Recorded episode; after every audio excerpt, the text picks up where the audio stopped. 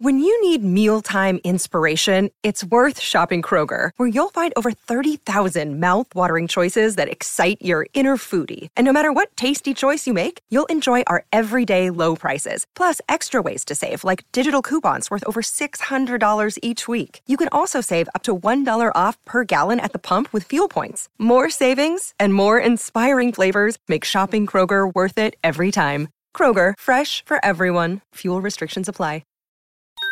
Podclass, i podcast di classe editori.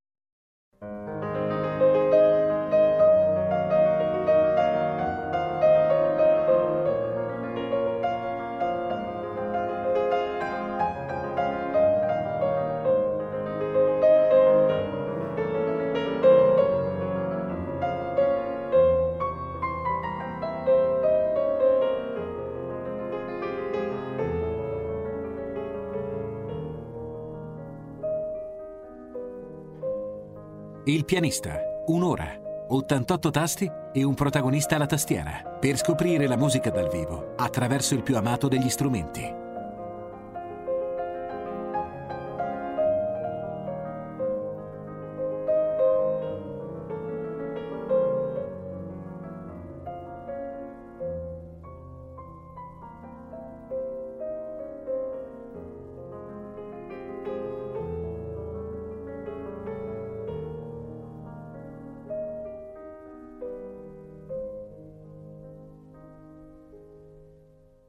Benvenuti da Luca Ciammarughi al pianista in questo settembre 2023 riprendiamo le trasmissioni e lo facciamo con un eh, bellissimo disco. Dopo la pausa estiva un disco veramente rivivificante ed entusiasmante ma anche molto profondo come avrete modo di ascoltare. E a realizzarlo è un giovane pianista, classe 1998, ma come scopriremo, nonostante i suoi 24 anni, un pianista che sa già molto precisamente ciò che vuole dal pianoforte e anche a livello di discorso musicale, di approfondimento culturale. Si chiama Filippo Tenisci, è nato a Tirana in Albania ma vive ormai da tempo a Roma e il disco che ha realizzato si intitola Reimagining Wagner, Franz Liszt, eh, parafrasi e trascrizioni per pianoforte a partire dalla musica di Wagner. Abbiamo quindi trascrizioni e parafrasi da Tannhäuser, da Der Fliegende Holländer e da Lohengrin. Un disco da Vinci Classics che oggi scopriremo in questa ora in compagnia con eh, l'interprete che saluto e ringrazio per essere con noi. Benvenuto. Ciao Luca, grazie mille per l'invito. Grazie a te Filippo per essere qui con noi. Eh, Filippo eh, Tenisci è fresco di studi perché ha concluso i suoi studi al Conservatorio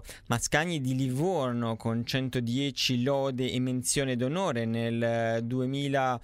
e 22 nella classe di Maurizio Baglini. Fra i suoi docenti cito anche Daniel Rivera, Massimo Spada, Roberto Galletto, oltre che numerose masterclass eh, con eh, figure di grande rilievo come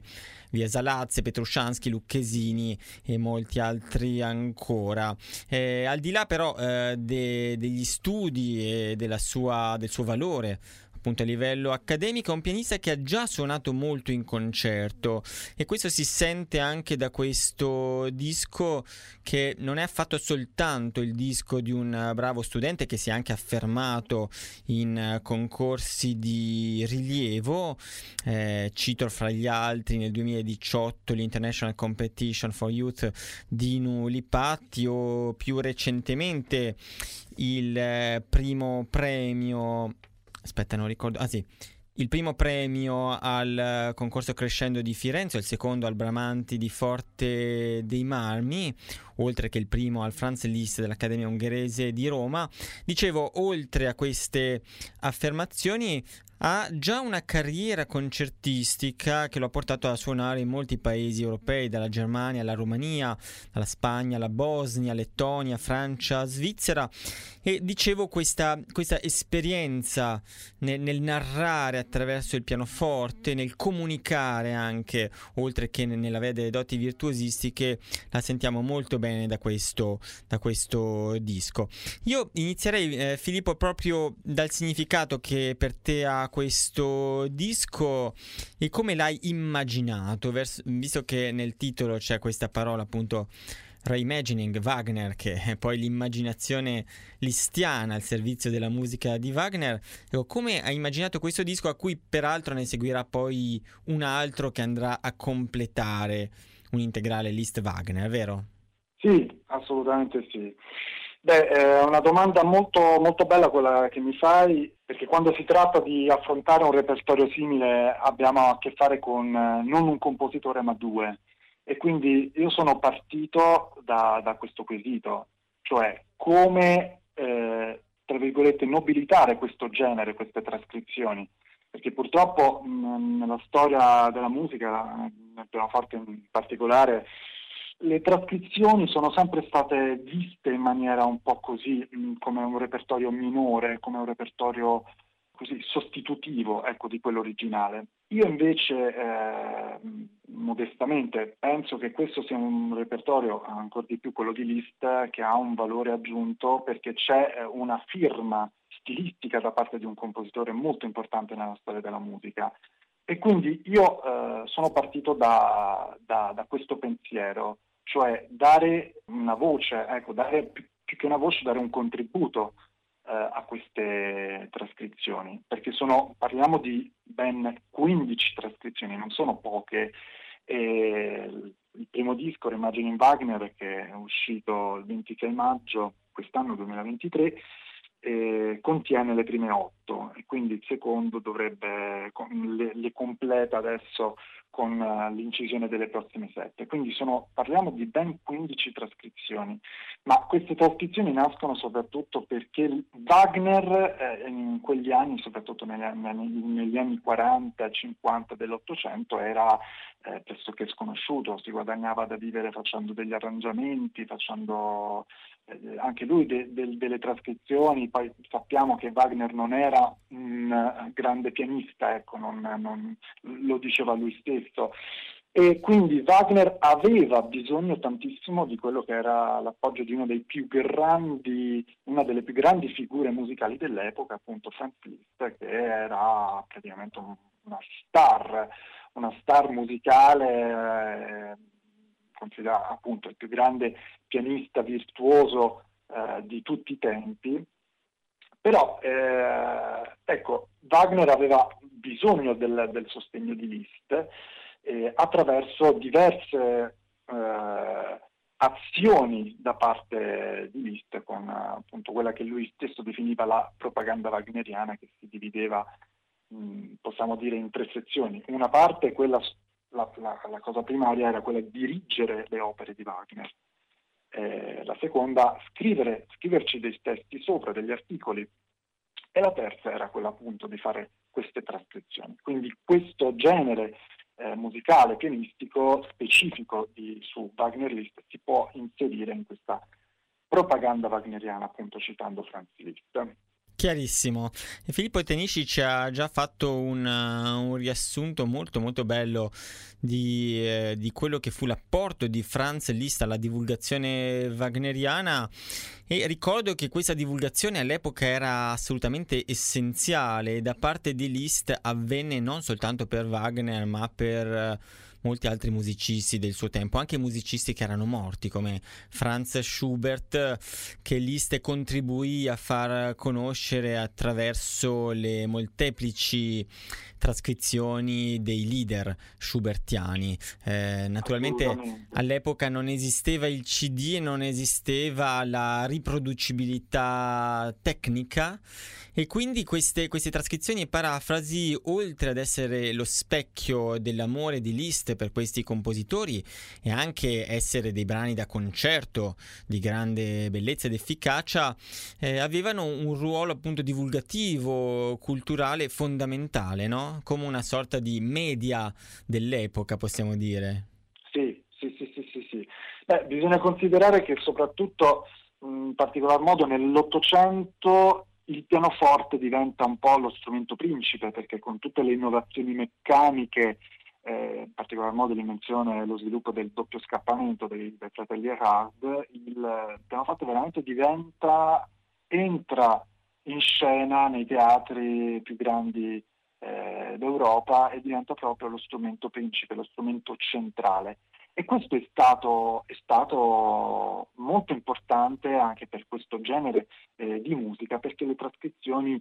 eh, avevano, oltre che un ruolo eh, così musicale, avevano un ruolo anche, se possiamo dire, anche sociale, cioè permettere a chi non poteva, per questioni logistiche, di ascoltare una determinata opera, di riviverne una parte o comunque una, la, tutta l'opera stessa con queste, con queste trascrizioni. Penso ad esempio alle le, le mastodontiche trascrizioni su tutte le nove sinfonie di Beethoven eh, che fece nell'arco di 23 anni e quindi abbiamo questo contributo sociale, culturale molto molto importante e Liszt, come giustamente eh, citava Luca, è, eh, è, stato forse il pioniere anche di questo stile grazie alle sue numerose eh, opere di trascrizioni, parafrasi, eh, fantasie su temi d'opera. Quindi abbiamo eh, veramente mh, una divulgazione, una, veramente disinteressata da parte di Liszt, perché lo faceva veramente perché credeva in ciò che, che vedeva, in ciò che ascoltava e quindi a maggior ragione eh, per la musica di Wagner, perché tra l'altro loro due eh, il primo incontro fra Liszt e Wagner avvenne nel 1840 a Parigi, eh, però è stato diciamo, un incontro un po' fugace. Liszt era all'epoca uno dei pianisti più ricercati, era mh, mh, pieno di concerti e, e, come dicevo Wagner era un, un musicista pressoché sconosciuto. E, soltanto in un secondo momento a Dresda nel 1844 Liszt scoprì l'arte di Wagner ascoltando la, la sua opera Rienzi, fresca di stampa, e da lì nacque una di nacque una vera e propria amicizia consolidata poi negli anni con eh, grandissimi, eh, gran, grandissimi favori, soprattutto da parte di Liszt verso Wagner, vorrei ricordare che Wagner era, era perseguito perché aveva sposato degli ideali politici e sociali che all'epoca erano considerati comunque scandalosi e non, era, eh, non, non si poteva avere questo, questo atteggiamento, ecco, se possiamo dire così, era molto mh, mm, rivoluzionario. Ecco. Wagner spesso si, mh, mm, doveva, doveva, doveva ritrovarsi a fuggire eh, lasciando spesso e volentieri i suoi manoscritti freschi di inchiostro, eh, in particolar modo appunto il Tannhäuser, l'Olandese Volante e l'Ohengrin. Eh, di quest'ultima opera Liszt poi eh, farà, dirigerà la prima assoluta a Weimar qualche anno più tardi nel 1850, il 28 agosto. Quindi c'è da parte di Liszt un contributo fondamentale, non solo da un, da un punto di vista musicale, ma anche e soprattutto economico. Grazie per aver rievocato così bene questo rapporto Wagner-List che poi approfondiremo ulteriormente. E direi che è arrivato il momento di un primo ascolto proprio da Tannhäuser che Filippo Tenisci ha appena evocato con il brano che poi apre il, ehm, il CD, eh, si tratta dell'Einzug der Gäste auf der Wartburg dall'atto secondo del Tannhäuser appunto nel catalogo listiano S 445 1B. Ci immergiamo in questo ampio ascolto e lo commentiamo fra poco insieme a Filippo Tenisci che ha inciso questo album Reimagining Wagner per Da Vinci Classics.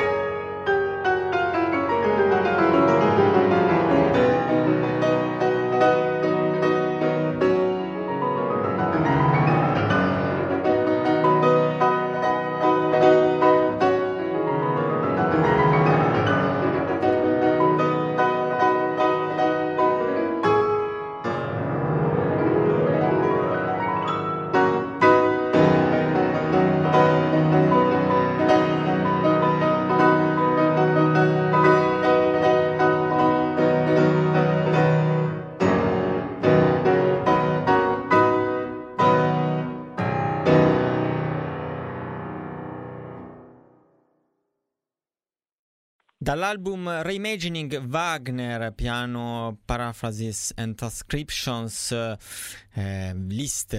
che riimmagina, rilegge Wagner attraverso il suo pianismo, abbiamo ascoltato Einzug der Gäste auf der Wartburg dal Tannhäuser. Al pianoforte Filippo Tenisci per questa stupenda pubblicazione Da Vinci Classics. E abbiamo subito sentito come Filippo riesce ad andare in profondità nell'universo wagneriano, diciamo listiano wagneriano, però al contempo, come dice anche molto bene Gaia Vazzoler nelle note del libretto, tutto ehm, restituendoci una grande freschezza, un grande entusiasmo, un grande slancio e anche quando occorre una, una leggerezza che non sempre vengono associate al mondo di Wagner. C'è un po' il cliché, il luogo comune sulla pesantezza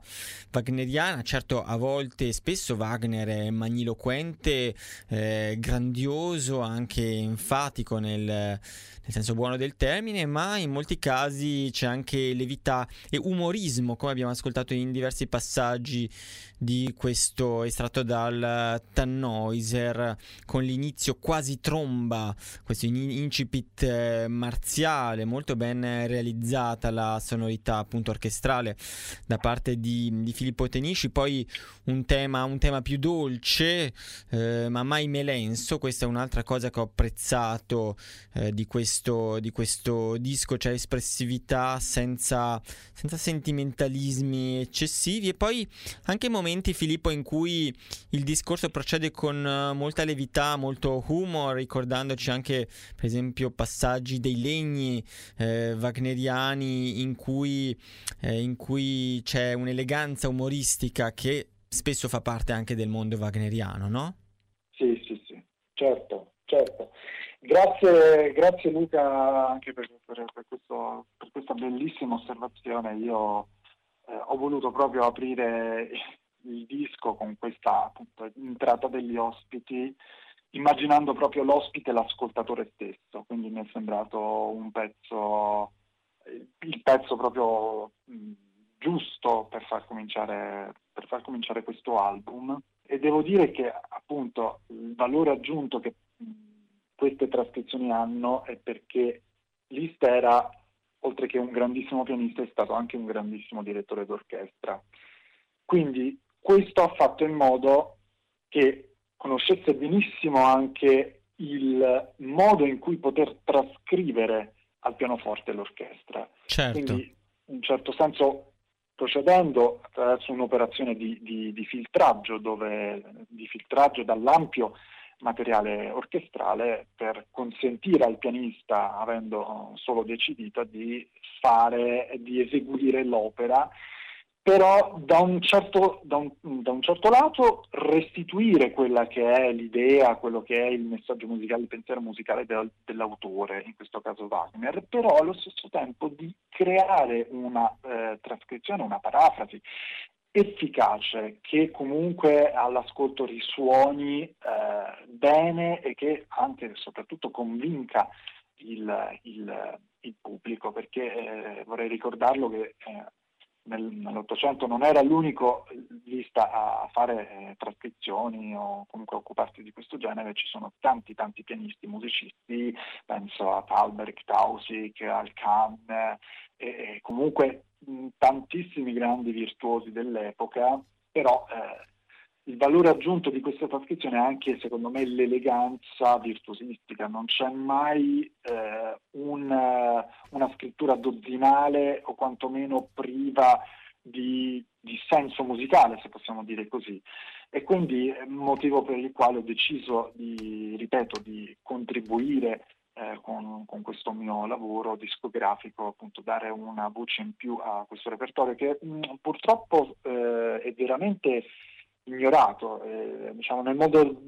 pianistico della musica in generale si, si cita spesso eh, la morte di Giotta o l'Overture dal Tannhäuser, però ci sono altre 13 trascrizioni che secondo me meritano di essere scoperte o quantomeno, quantomeno eseguite, perché eh,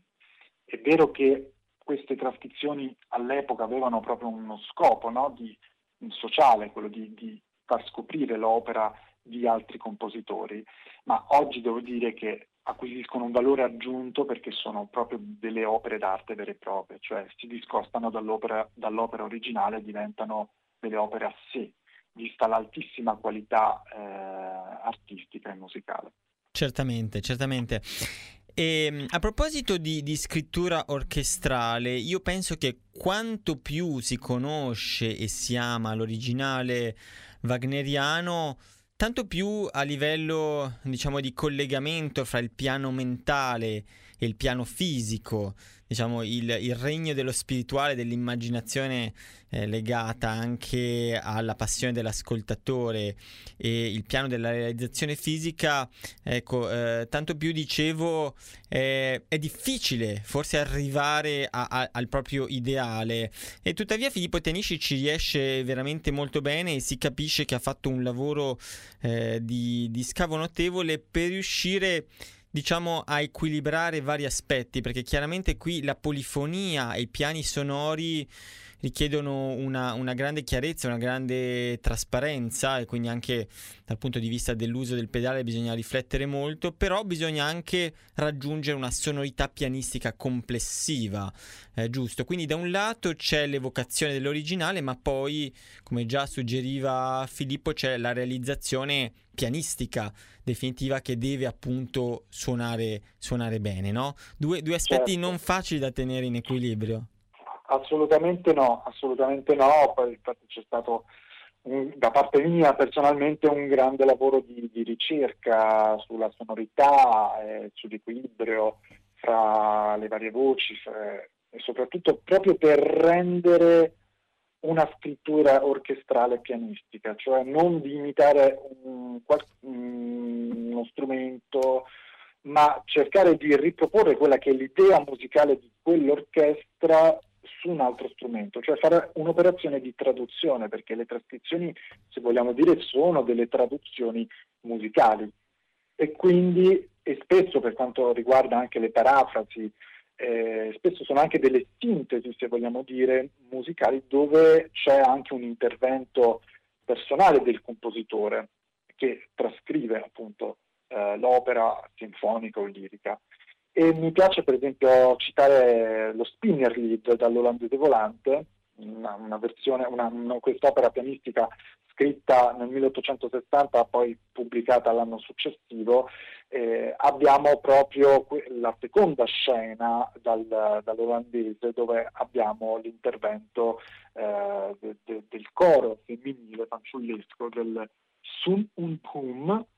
è un, uh, passaggio musicale di quest'opera veramente molto molto bello. Io ho avuto la fortuna, l'occasione di essere borsista a Bayreuth uh, quest'anno, ho avuto l'occasione anche di sentirlo da vi- dal vivo e fa tutto un altro effetto, è veramente impressionante. E quindi dicevo, uh, sentire questo tema uh, allegro, questo canto veramente spensierato di questo coro femminile, eh, Liszt è incredibile l'operazione che fa da questo, da questo, punto di vista, perché da una parte ti offre una trascrizione uh, fedele all'originale, però allo stesso tempo inserisce quella che è tutta una scrittura virtuosistica volta proprio ad enfatizzare questa scena, a enfatizzare questo momento allegro, questo momento molto eh, sentito attraverso questi, queste figurazioni virtuosistiche eleganti ma mai dozzinali. E poi in, maniera così inaspettata al centro proprio del, del pezzo cita il tema dell'olandese in maniera molto meditativa e solenne. E quindi c'è anche un po' questo effetto sorpresa che eh, spiazzano, se vogliamo dire così, l'ascoltatore, ma che secondo me sono molto molto interessanti. Ascoltiamo allora questa parafrasi dal Fliegende Holländer, l'olandese volante, Spinner Lied, il catalogo listiano S440, è una parafrasi che Lis scrisse nel 1860 dalle mani di Filippo Tenisci, ricordo che il disco è edito da Da Vinci Classics.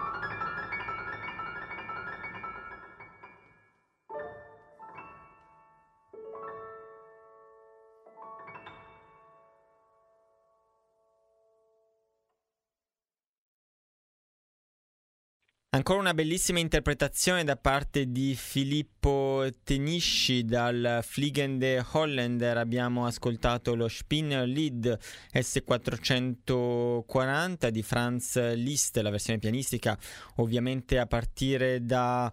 Wagner. Questo lavoro del 1860, come abbiamo sentito, si apre con un allegretto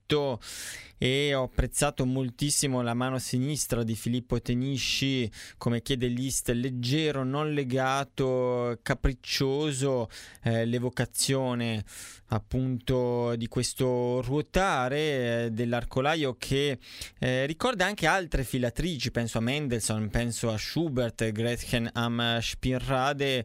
eh, una, una rivisitazione che qui Wagner fa con un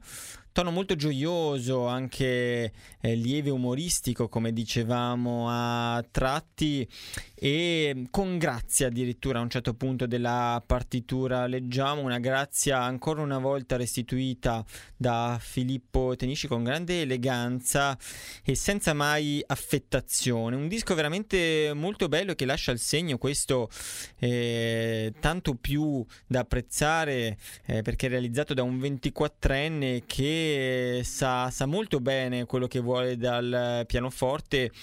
e come abbiamo sentito dalle sue parole anche eh, colto e quindi eh, questo si, si, sente in realtà non solo dalle parole ma anche dal modo in cui suona.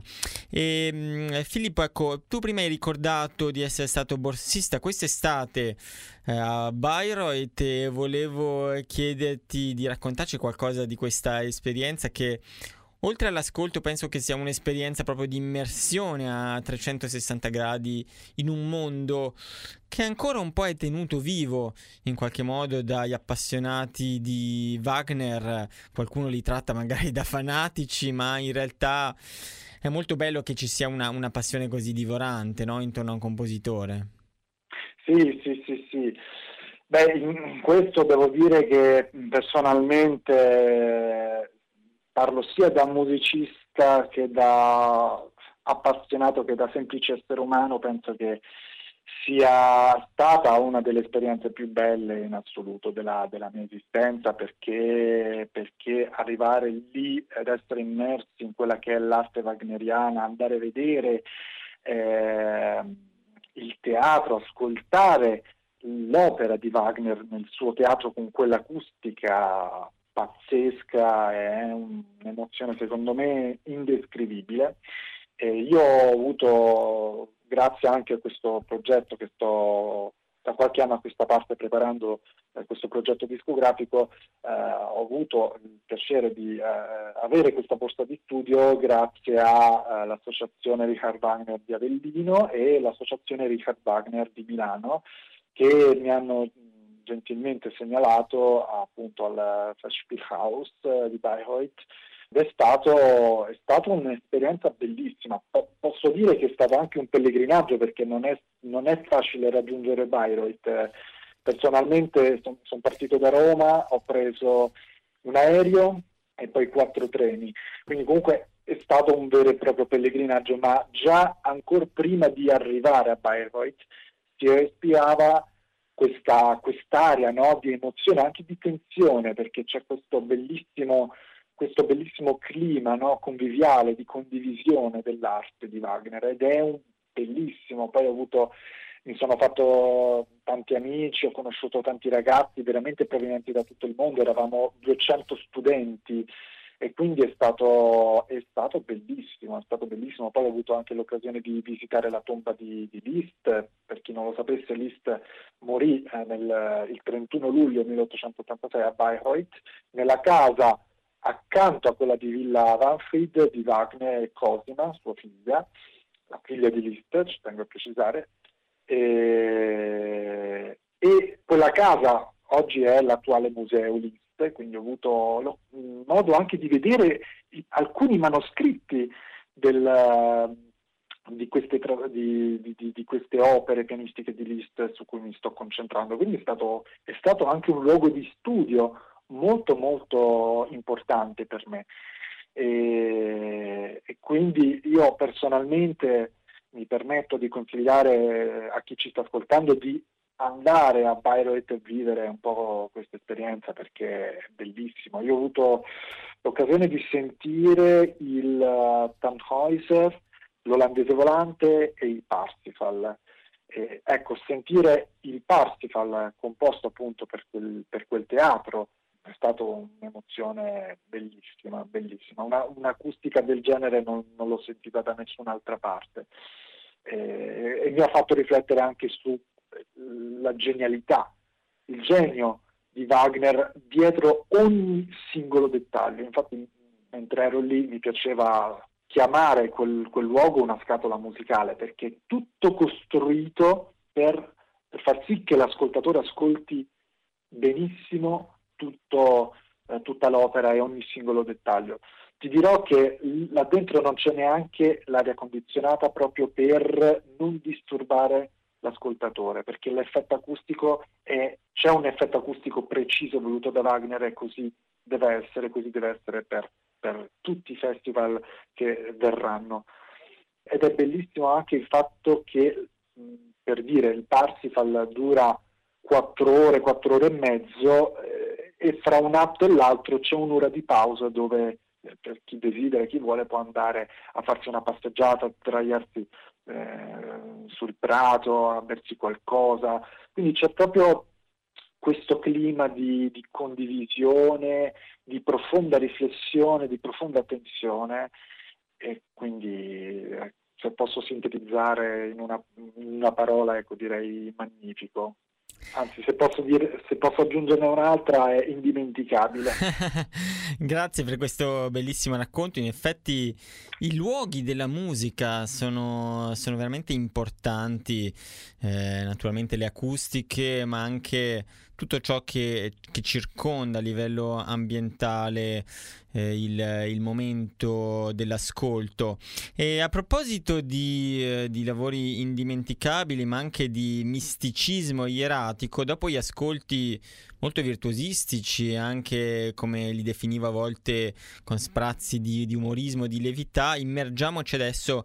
in qualcosa di più ieratico, più solenne, più mistico, come il sogno di Elsa da Lohengrin. Naturalmente in questo disco ci sono molti altri momenti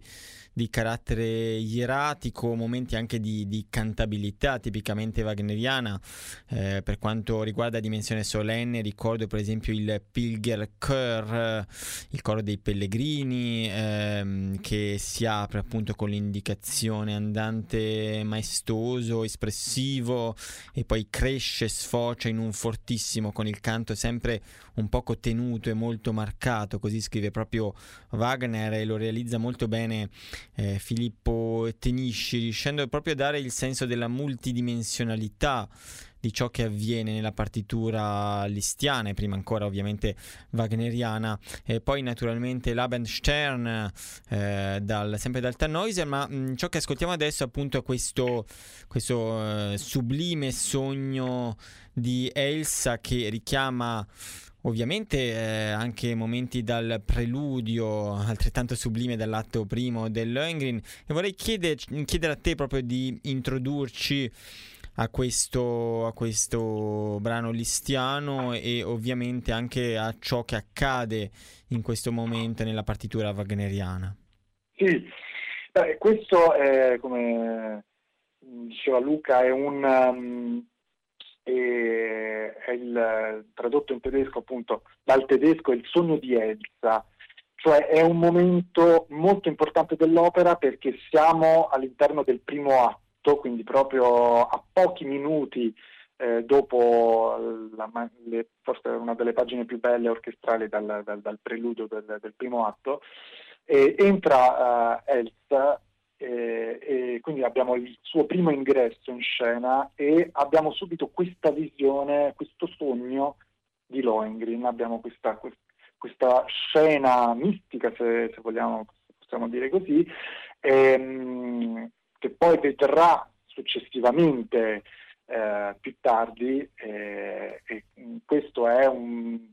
un momento molto molto profondo e mi dispiace non, non, aver sentito il Lohengrin dal vivo, eh, però eh,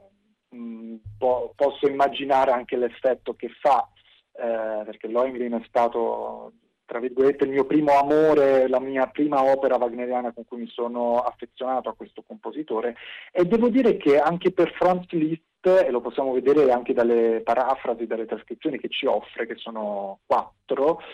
quattro, quattro trascrizioni, quattro opere pianistiche contenute appunto nel disco, eh, Liszt aveva una visione molto intima di quest'opera e per questo mi piacerebbe citare una sua lettera a Wagner dove lui dice il vostro Lohengrin è un lavoro sublime, dall'inizio alla fine. Le lacrime mi hanno toccato il cuore in numerosi punti. L'intera opera è una sola e indivisibile meraviglia e non saprei dove soffermarmi per descrivervi questo o quel passaggio, questa o quella combinazione, questo o quell'effetto. Quindi da queste poche parole si capisce no, anche la, la narrazione di Liszt verso questa, questa opera e posso anche dire da, da interprete che eh, quest, queste opere tras, mh, mm, pianistiche non solo sono delle, semplice, delle semplici rielaborazioni pianistiche, ma secondo me sono anche un'interpretazione stessa del compositore, in, in questo caso appunto di Liszt. Eh, perché ci offre in effetti una, una, prospettiva molto raccolta, molto scarna, ma densa di, di, contenuto e così è questo, questo, momento appunto del sogno di Elsa dove poi abbiamo questa, questa, questa scala cromatica che lentamente sale, sale, sale proprio perché rappresenta questo, questo sogno, questo, questo, momento magico e molto intimo ed è pianisticamente molto interessante. Parole molto significative quelle di Filippo Tenisci e non poteva introdurci meglio a questo ascolto Elsas Traum dal catalogo listiano S446-2 dal Lohengrin eh, di Richard Wagner. Ascoltiamolo.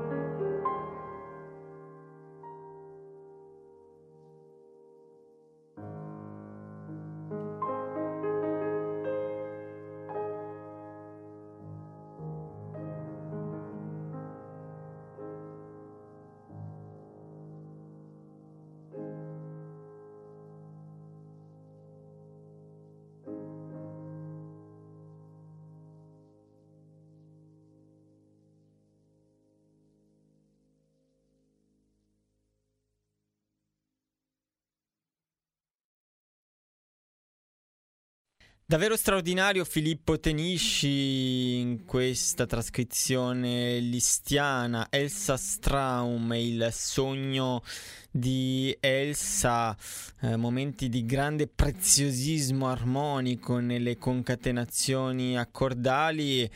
e ovviamente preziosismo timbrico che richiede però un senso del colore che non è da tutti, altrimenti una trascrizione come questa può risultare assai noiosa. E mh, mm, questo preziosismo è dovuto appunto alla bravura di Filippo Tenisci che ha realizzato un album eh, non soltanto molto intelligente e profondo ma anche molto godibile, di grande freschezza, un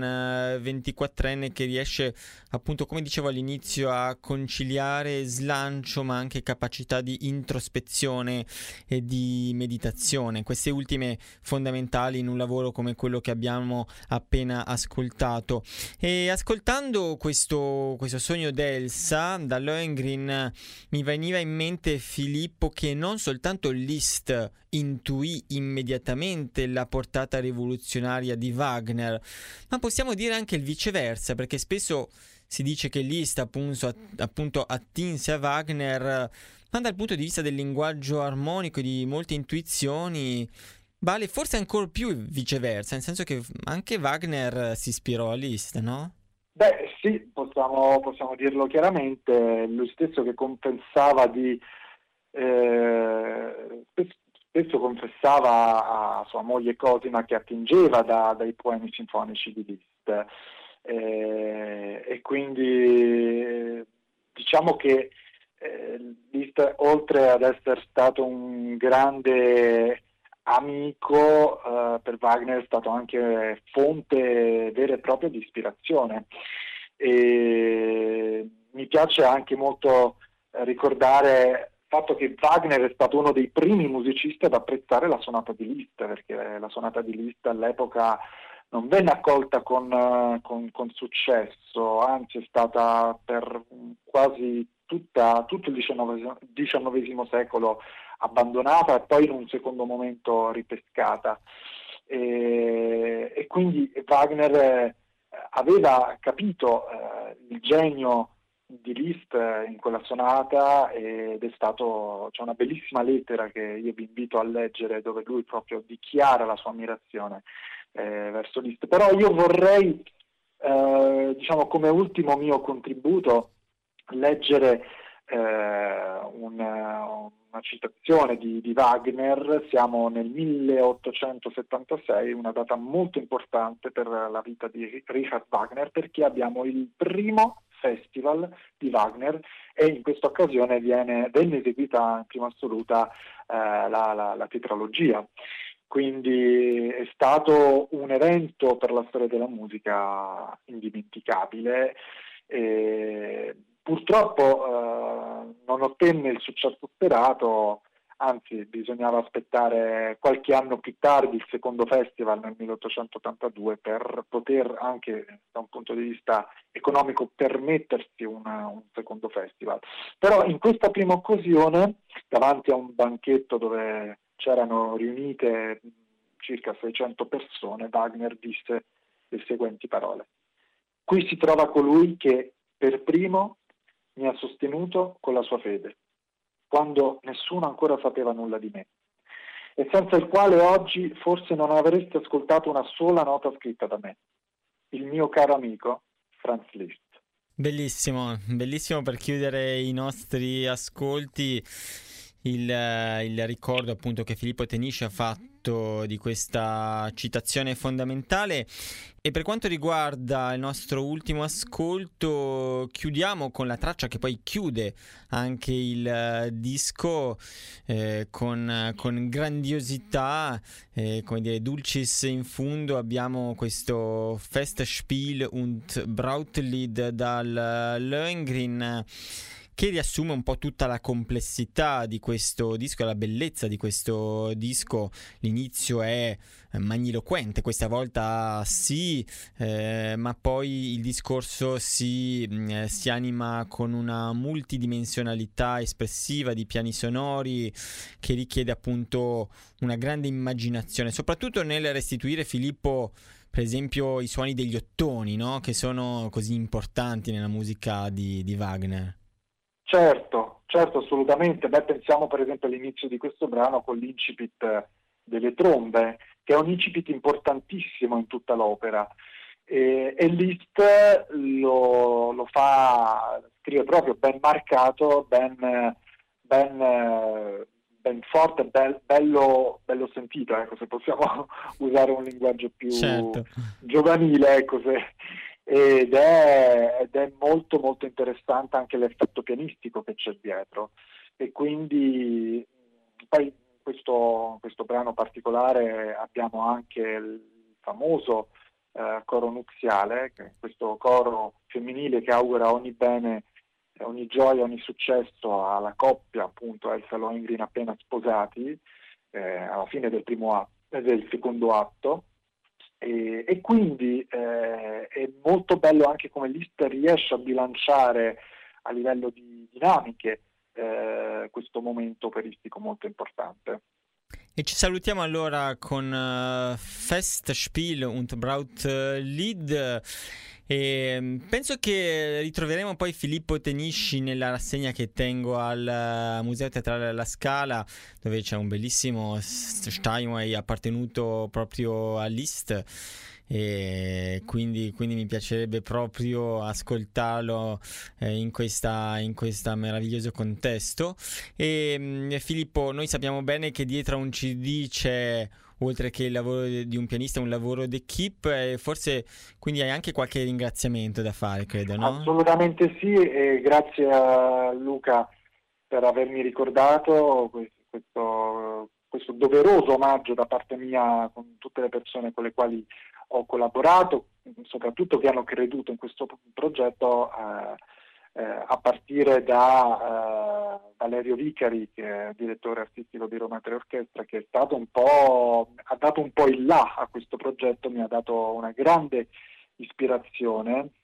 e, e, quindi... Tra l'altro con la realizzazione di un documentario, se non ricordo mai, no? 2020. Esatto, esatto. Richard Wagner, ovvero la musica dell'avvenire, è disponibile anche, si può, si può guardare su YouTube ed è lui un grandissimo wagneriano, è stato lui che poi mi ha, mi ha fatto anche scoprire, mi ha fatto entrare in questo mondo molto complesso di Wagner. E, e quindi a lui devo anche ringraziamenti molto importanti. Eh, a Gaia Vazzoler, che Luca ha citato prima, pianista, musicologa, anche lei wagneriana,